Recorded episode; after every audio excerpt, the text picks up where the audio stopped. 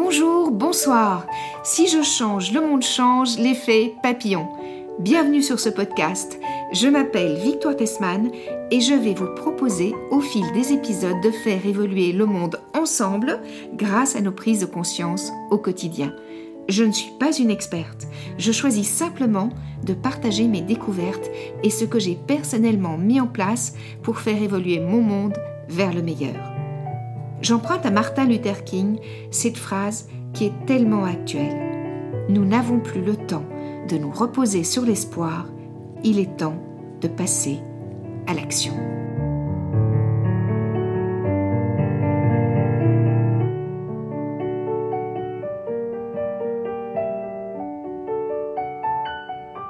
Alors aujourd'hui, je suis ravie d'accueillir Anthony Mazelli sur le podcast qui traite d'écologie intérieure. Car si nous sommes alignés et en cohérence avec nos valeurs, forcément, les actes que nous posons sont en adéquation. Bonjour Anthony. Bonjour à tous. Je suis heureux d'être avec vous aujourd'hui. Merci à toi d'avoir accepté cette invitation.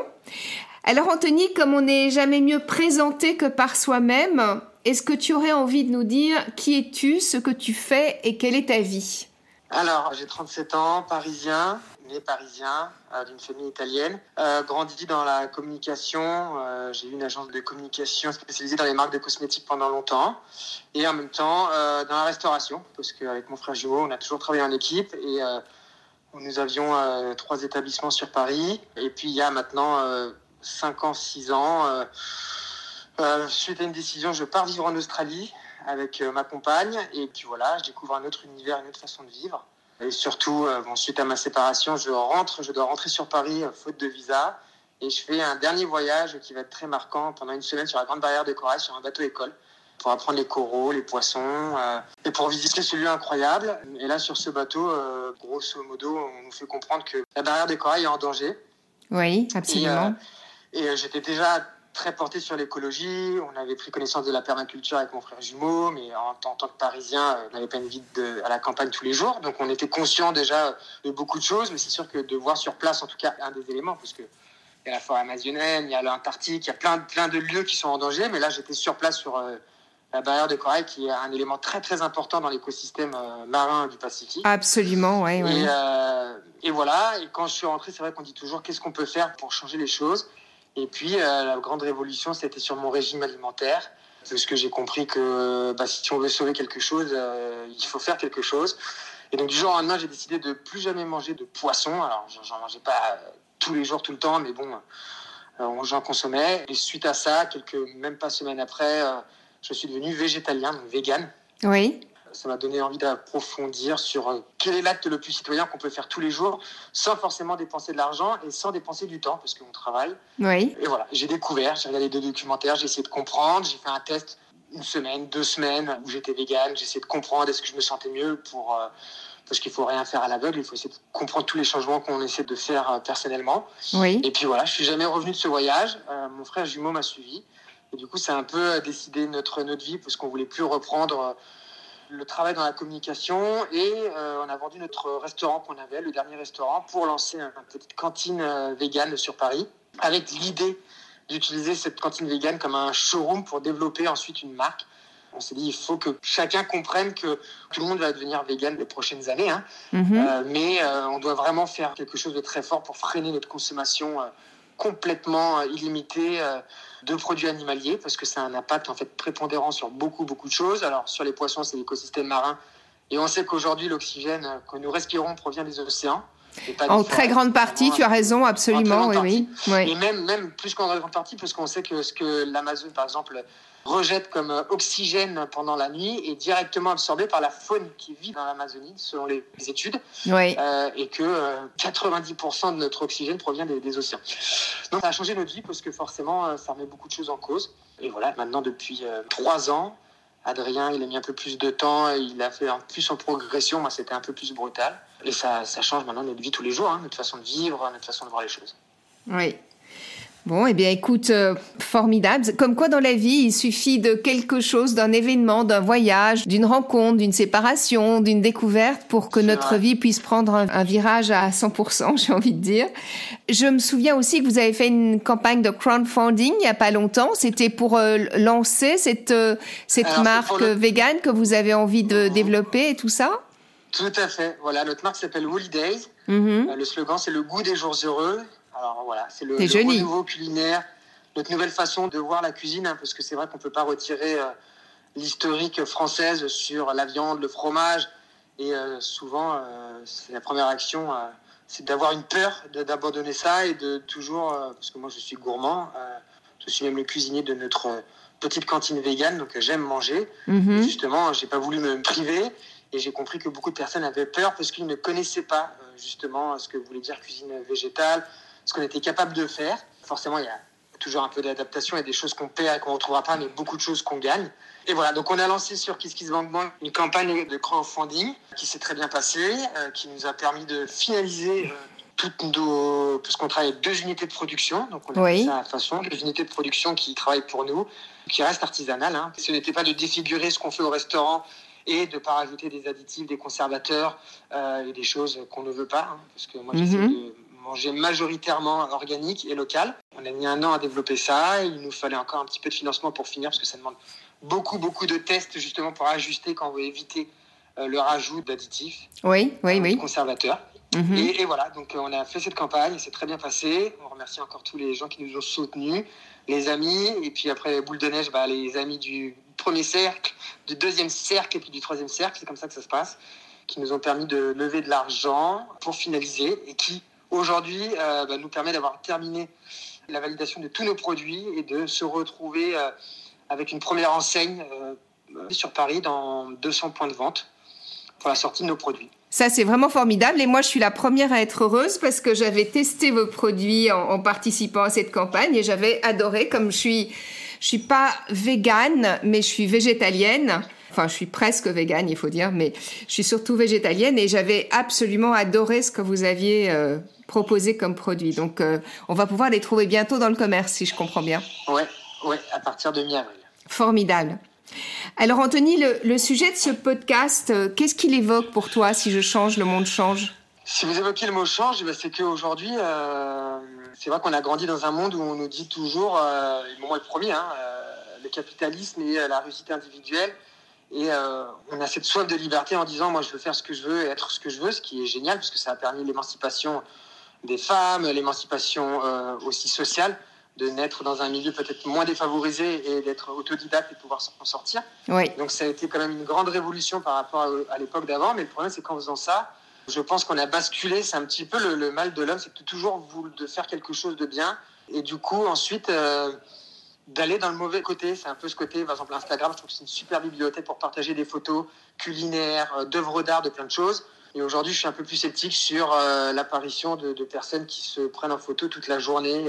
Et qui en fait n'apportent rien dans le fond. Et je pense que c'est pareil, la liberté c'est bien, mais que la liberté et trop de liberté, on ne construit pas une société. Donc entre une société comme aujourd'hui se construit la Chine où l'unité prime sur l'individualisme et c'est un parti communiste qui donne la façon de penser, ce qu'on doit dire, et l'ultra liberté de penser comme en France.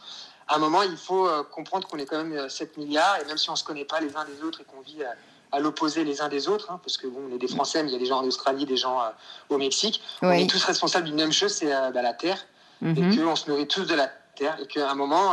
c'est pour ça que c'était un cri de devenir végétalien. Oui, moi aussi, j'aimais manger du fromage et de la viande. Mais là, aujourd'hui, on se retrouve dans un gâteau. Quand on n'était pas beaucoup, on pouvait le manger à volonté, se le partager parce qu'il était gros. Ce que là, aujourd'hui, on est de plus en plus. Oui. Et qu'à un moment, le changement, c'est ça. C'est de dire que voilà, on aime être individuel, on aime s'habiller comme on veut, écouter la musique qu'on veut, c'est très bien. Mais à un moment, on a des actes qui doivent être pris en considération comme si on était une fourmilière. Et qu'on doit, les uns aux autres, se dire « je dois faire des choses qui vont empiéter un peu sur ma liberté et qui vont faire que ceux qui vont arriver d'après, parce que nous, on est bien contents, en tout cas, moi, je suis né en 83, que quand je suis arrivé en 83, tout n'était pas bousillé, que j'avais de l'espoir de grandir et de devenir quelqu'un qui profite de la vie. Ceux qui vont arriver après aussi doivent avoir ce droit. Et donc, c'est ça le mot changement, c'est un changement de paradigme un petit peu.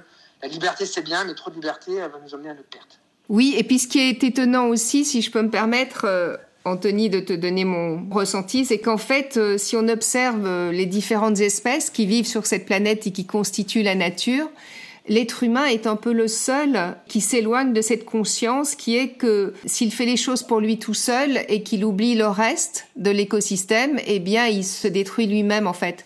Les autres espèces, elles ont cette espèce de science évidente, de conscience évidente, qui est que elles ne vont pas poser des actes qui vont détruire le reste de l'écosystème.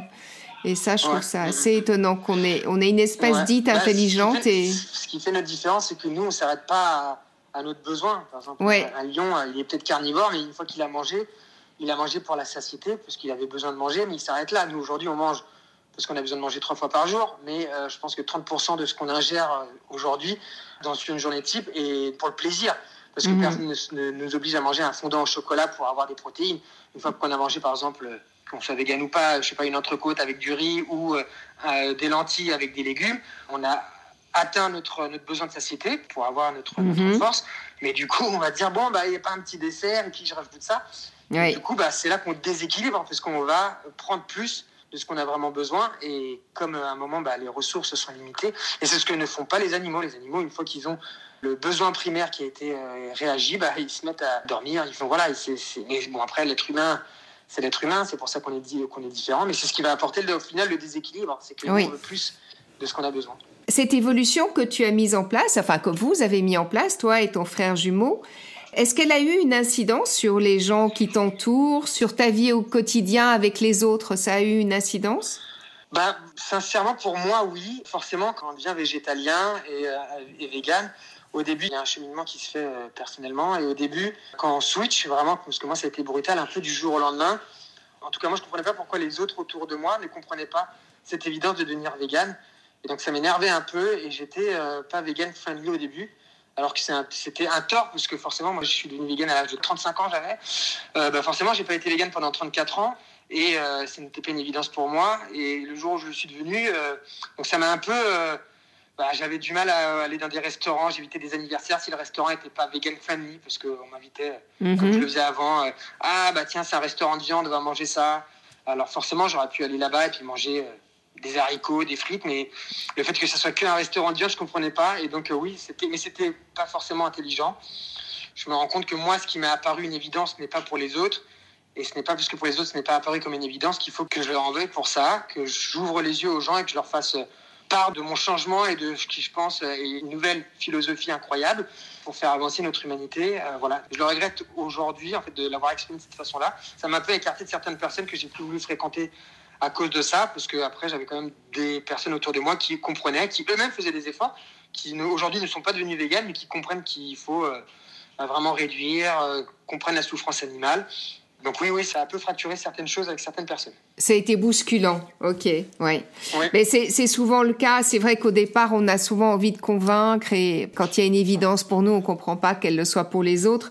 Et puis, je ne sais pas ce qu'il en est pour toi, mais moi, ce que j'ai compris, c'est que finalement, convaincre ne servait pas à grand-chose et que la meilleure des attitudes à adopter, c'était simplement d'être l'exemple de ce qu'on a envie d'apporter au monde, d'une certaine manière. Bien sûr. Ouais. En étant rayonnant avec ce qu'on a choisi, ça va attirer les autres. C'est ce qu'on voit sur d'autres sujets où une personne qui adopte un mode de vie mais qui le fait avec bonheur et qui va le poster ou qui va en faire part, les gens vont voir ce côté solaire et vont adhérer. Et on le voit même dans les religions, hein. Dans certaines religions qui veulent imposer de force leur point de vue, forcément ça fait pas des bons croyants qui vont se convertir et ça tient pas, hein. Moi, personne m'a obligé de devenir végane et végétalien, et je l'ai fait par moi-même. Et c'est comme ça que ça a marché. Je pense que si à 10 ans, on m'aurait dit « Non, du jour au lendemain, il faut que tu deviennes végane » et qu'on m'aurait sauté dessus sur ces sujets-là, j'aurais écouté, mais c'est comme ça que ça marche, hein. C'est un cheminement personnel. Oui, et puis c'est vrai aussi que c'est l'information, en fait. Il y a énormément de gens qui ne sont pas informés. Et donc, plus je pense, il y aura de personnes sur cette planète qui seront informées quant aux conséquences des actes qu'on pose, sans culpabiliser, juste en expliquant les choses, eh bien, plus ça permettra à un certain nombre de personnes d'évoluer dans leur façon de...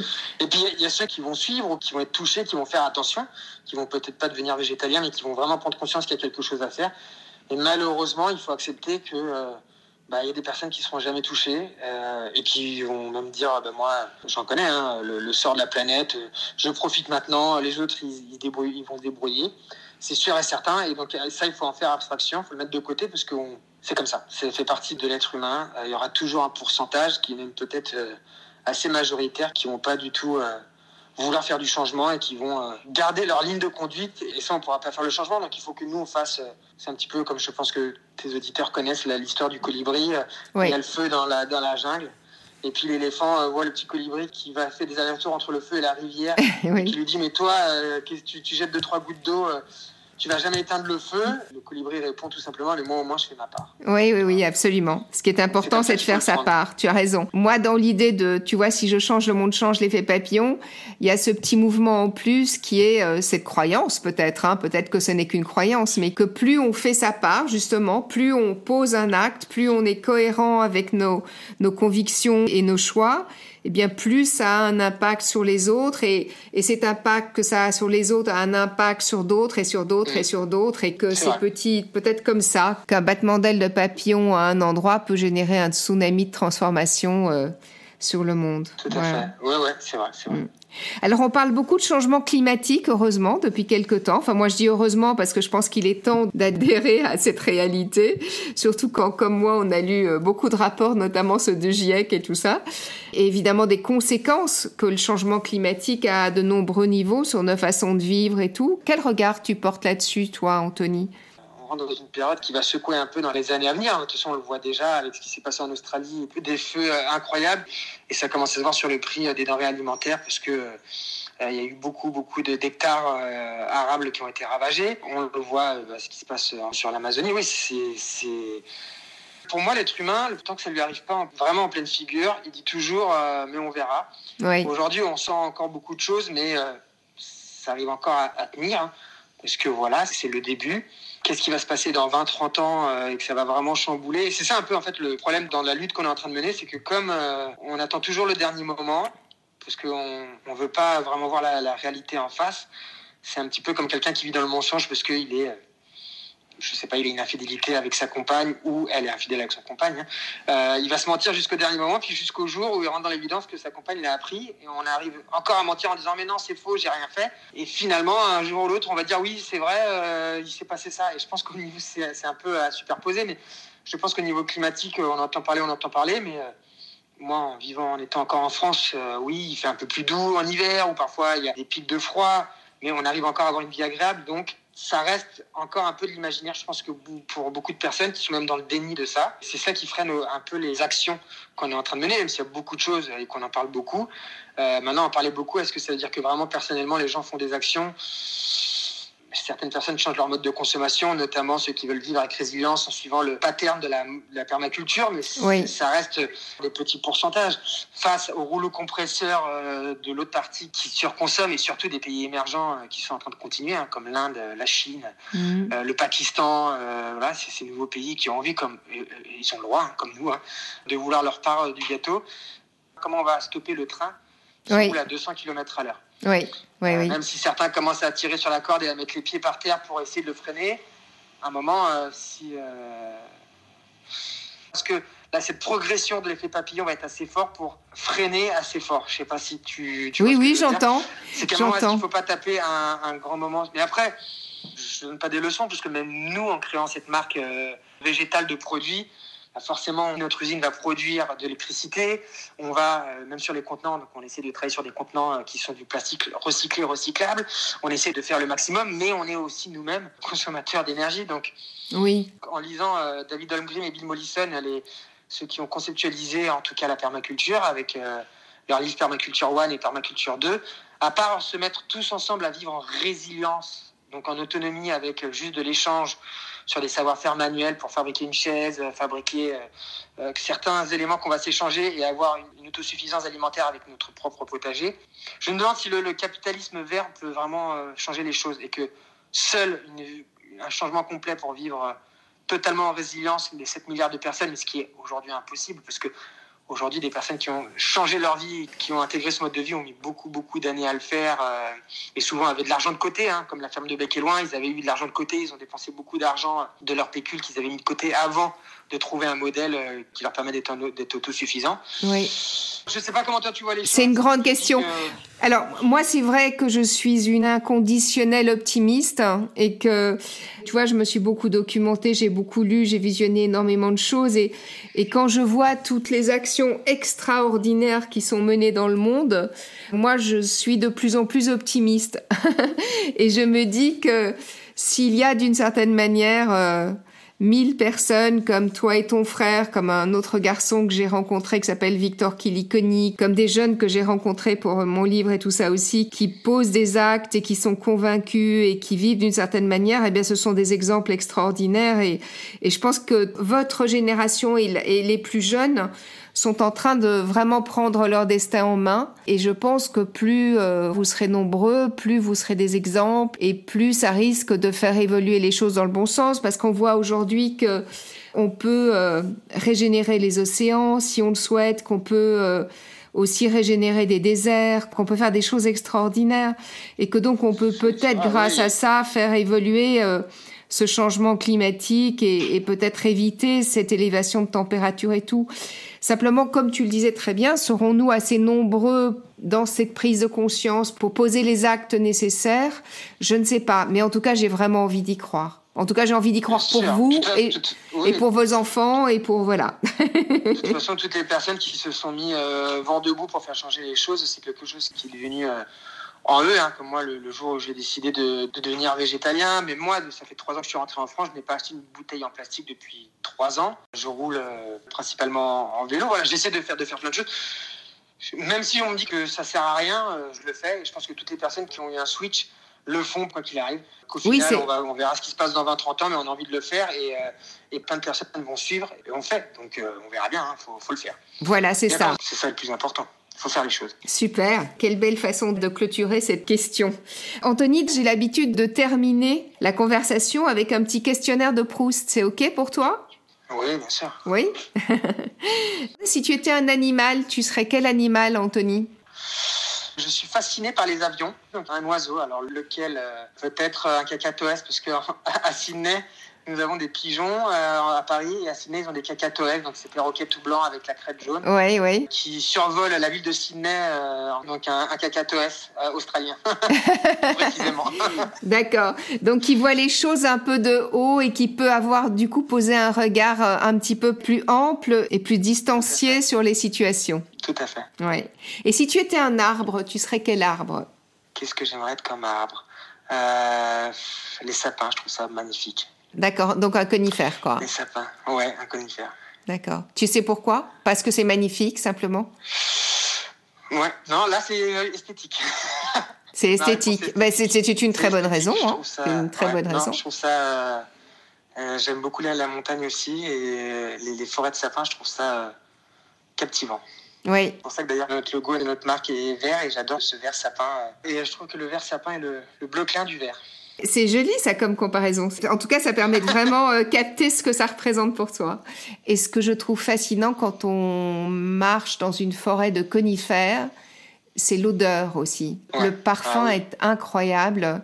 Et puis, c'est quand même le seul arbre qui ne perd pas ses feuilles, on va dire, puisque les épines sont les feuilles. Et alors, si tu étais une fleur, Anthony, ou un autre végétal, mais tu serais quoi ? Alors, c'est l'orchidée, parce que je suis fasciné par... la technique à l'orchidée pour...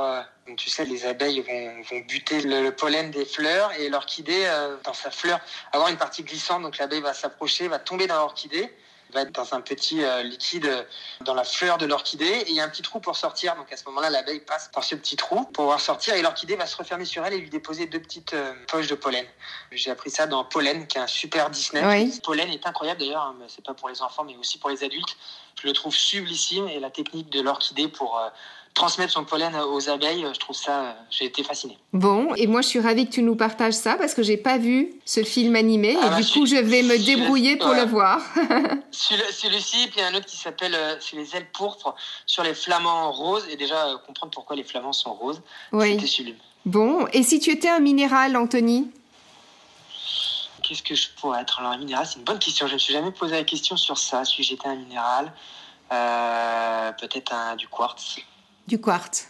OK. Et puis, ma dernière question, c'est si après une vie bien remplie, tu décidais de te réincarner sur cette planète, quel monde aimerais-tu découvrir et qui serais-tu et que ferais-tu ? Un monde sans les êtres humains, peut-être. Pour voir ce qui se passe. Je serais surpris pour voir un monde sans êtres humains. Ouais. Réellement, pour voir... pour voir comment évoluerait aujourd'hui le monde s'il n'y a plus d'êtres humains, voir comment ça se passe. On a un tout petit peu vu ce que ça avait comme incidence quand on était confinés. On a vu à quel point la nature reprenait vie et le dessus, mais oui, d'accord. Et toi, qu'est-ce que tu ferais dans ce monde-là, alors où il n'y a plus d'êtres humains ? Alors là, peut-être d'être tranquille. Je me demande si l'être humain est capable de vivre tranquillement. Est-ce qu'on n'est pas fait pour avoir... C'est vrai que quand on prend du recul et qu'on regarde tout ce qu'on est en train de faire... Le sujet du podcast, c'est de se dire quand même pourquoi l'être humain avance en détruisant ce qui lui permet de vivre et qu'on s'est complètement éloigné et retiré de ce qui était des peuples primitifs qui vivaient, à mon avis, en harmonie avec la nature, mais qui, d'un côté, parce qu'on dit toujours avant, mais si on est arrivé là, c'est que c'était dans l'essence même de l'être humain de faire tout ça, parce que chaque peuple primitif a essayé lui-même, il avait une force en lui qui lui permet d'inventer certaines choses qui nous ont fait passer des peuples primitifs à l'âge de pierre, à la sédentarisation et à ce qu'on est aujourd'hui. Donc il y a quelque chose qui était inné en nous, qui était le vouloir créer, je pense que la création. Et donc ça veut dire que l'être humain n'arrive pas à rester, comme ce qu'on disait tout à l'heure, comme des animaux, à faire un acte journalier, par exemple juste de manger, de se reproduire, et point stop. On a une force en nous qui nous différencie et qui aujourd'hui, on a toujours besoin de créer quelque chose. Et on le voit bien quand on va en vacances. C'est très rare les gens qui disent « moi je vais en vacances pour rien faire ». On a toujours besoin de créer, de faire, que ce soit des loisirs ou pas. Et c'est pour ça que je pense que même les gens, de pouvoir aller vivre en résilience, en permaculture, c'est pas donné à tout le monde parce qu'on a toujours envie de créer. Ouais. Alors ça, je trouve que tu abordes quelque chose de très intéressant, tu vois, parce que moi, quand je pense aux peuples premiers ou aux Amérindiens, en fait, ils vivaient vraiment en cohérence avec la nature, ou d'ailleurs les peuples premiers qui vivent encore aujourd'hui en Amazonie ou dans les forêts indonésiennes et tout ça, vivent en cohérence avec la nature. Et finalement, moi, la sensation que j'ai, c'est que ces peuples-là n'ont pas oublié qu'ils faisaient partie de la nature. Et j'ai l'impression que nous avons oublié, nous, notre société occidentale notamment, mais pas que, nous avons oublié que nous sommes une partie de la nature, en fait. Et qu'en nous séparant de la nature, eh bien, forcément, on la détruit et sans vraiment se rendre compte qu'on nous détruit nous-mêmes. Et je pense qu'on est comme ça, c'est vraiment ma croyance, parce que on a besoin de remplir un vide intérieur. Et que quand ce vide intérieur n'est pas là, on n'a pas forcément besoin de tout ça. Ben Anthony, je te remercie beaucoup. Merci pour cet échange. Merci infiniment. Je vous souhaite à tous les deux une belle réussite. Tu nous répètes le nom de la marque que vous avez créée ? Vous pouvez retrouver nos produits sur www.woolydays, www.woolydays.com, donc woolydays.com. D'accord. Bientôt, on fera une communication pour annoncer notre arrivée sur le marché parisien. Formidable. Eh bien, merci et que tout aille bien pour vous deux et bravo pour merci tout ce que vous faites. Agréable fin de journée. Au revoir, Anthony. Je suis ravi, merci.